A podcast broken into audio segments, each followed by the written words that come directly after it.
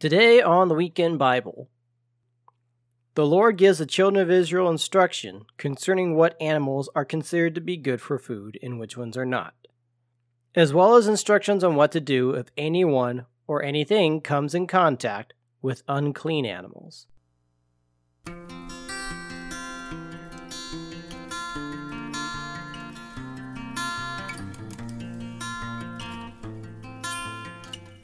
Hello, ladies and gentlemen, and welcome back to the Weekend Audio Bible. My name is Daniel King. So, last week's episode, we covered Leviticus chapter 10, and sadly, Aaron lost two of his sons because they offered an offering to the Lord that one was not asked of him and was also not regarded as holy. After which, the Lord and Moses both give Aaron and his sons that were left with him instructions on the conduct that was required of a priest, the importance of being sober in the service of the Lord. And today, the Lord now gives the children of Israel some instructions concerning livestock and animals. More specifically, what animals were permissible for food and which ones were not. We also have instructions on what to do if someone is to come in contact with unclean animals, and any item or object that comes in contact as well. So, without further ado, let's begin.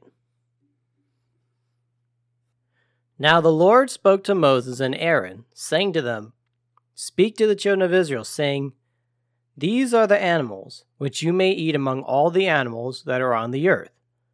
Among the animals, Whatever divides the hoof, having cloven hooves, and chewing the cud, that you may eat.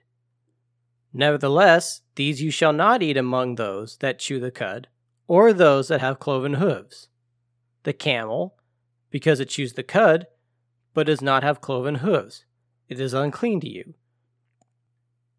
The rock hyrax, because it chews the cud, but does not have cloven hooves, it is unclean to you. The hare, because it chews the cud, but does not have cloven hooves, it is unclean to you. And the swine, though it divides the hoof, having cloven hooves, yet does not chew the cud, it is unclean to you. Their flesh you shall not eat, and their carcasses you shall not touch.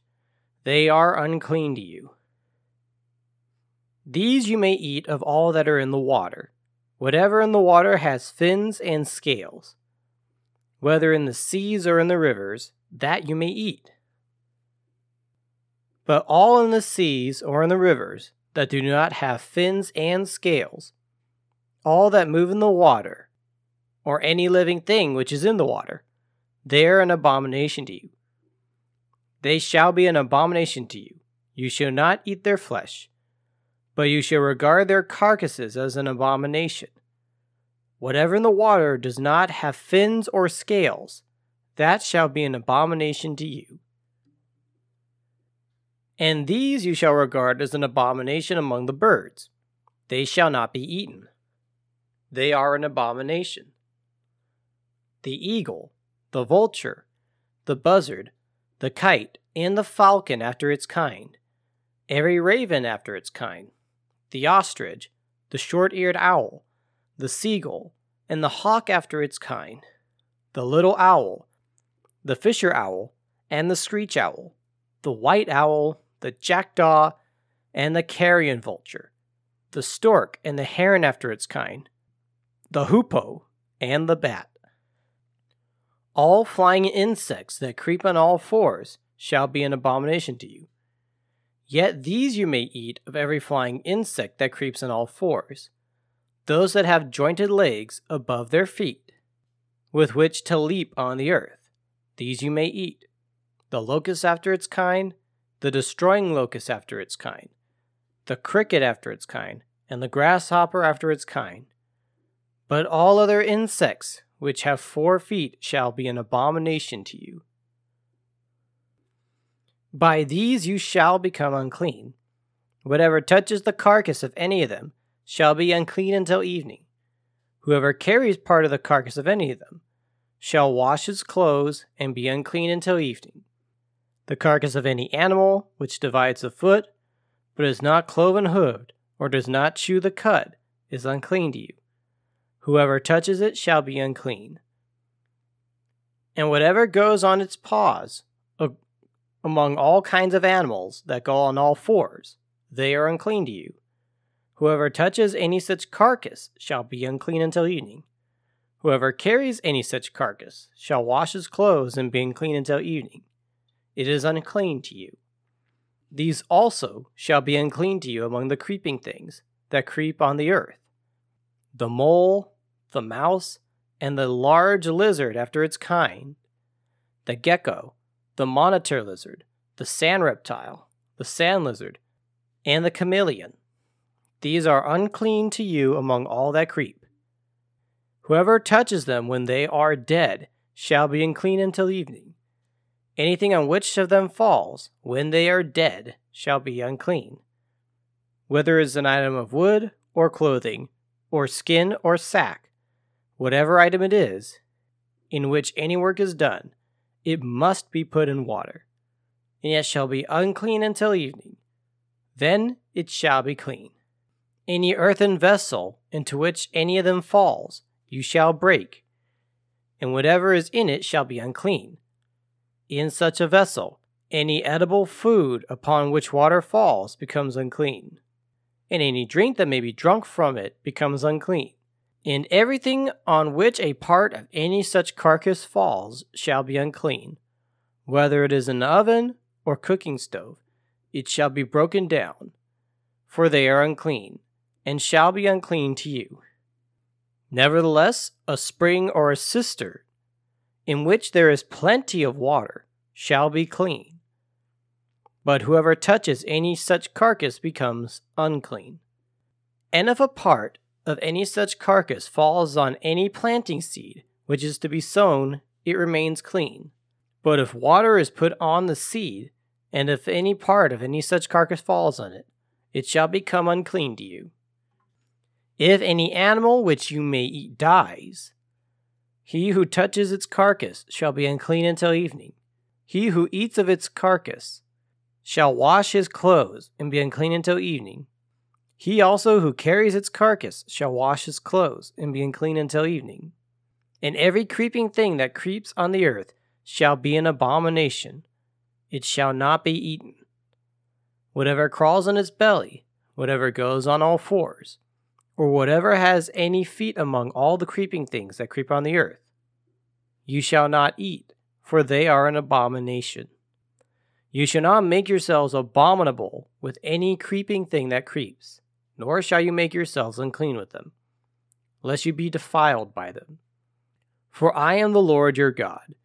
You shall therefore consecrate yourselves, and you shall be holy, for I am holy. Neither shall you defile yourselves with any creeping thing that creeps on the earth. For I am the Lord, who brings you up out of the land of Egypt, to be your God. You shall therefore be holy, for I am holy. This is the law of the animals and the birds and every living creature that moves in the waters, and of every creature that creeps on the earth, to distinguish between unclean and the clean and between the animal that may be eaten and the animal that may not be eaten. And that will conclude today's reading. It is interesting to know that back at this time, the Lord was giving these people, the children of Israel, these specific instructions concerning what was considered to be good for food and what was not, and also and the handling of remains of animals. Now, for a lot of us in this day and age, we might find this excessive or over the top. But let's keep something in mind real quick here. If you really look at this and think about it, what this is, this is a health and safety regulation, is what it is. We still have those today.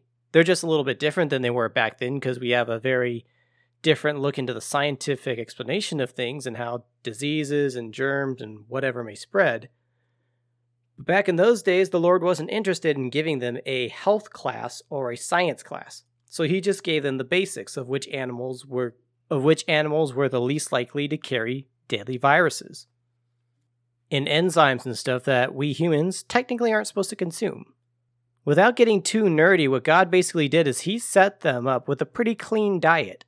And also, a way to deal with, you know, handling dead animals, or anything dead for that matter. And if you look at this without taking into account the whole legalistic aspect of it, this is actually pretty smart in so many ways. It is true that in this modern age, we do know a little more about the science and the diseases and viruses that are carried by all the animals that God had informed them not to eat. But in hindsight, this really set the children of Israel up for a very healthy society.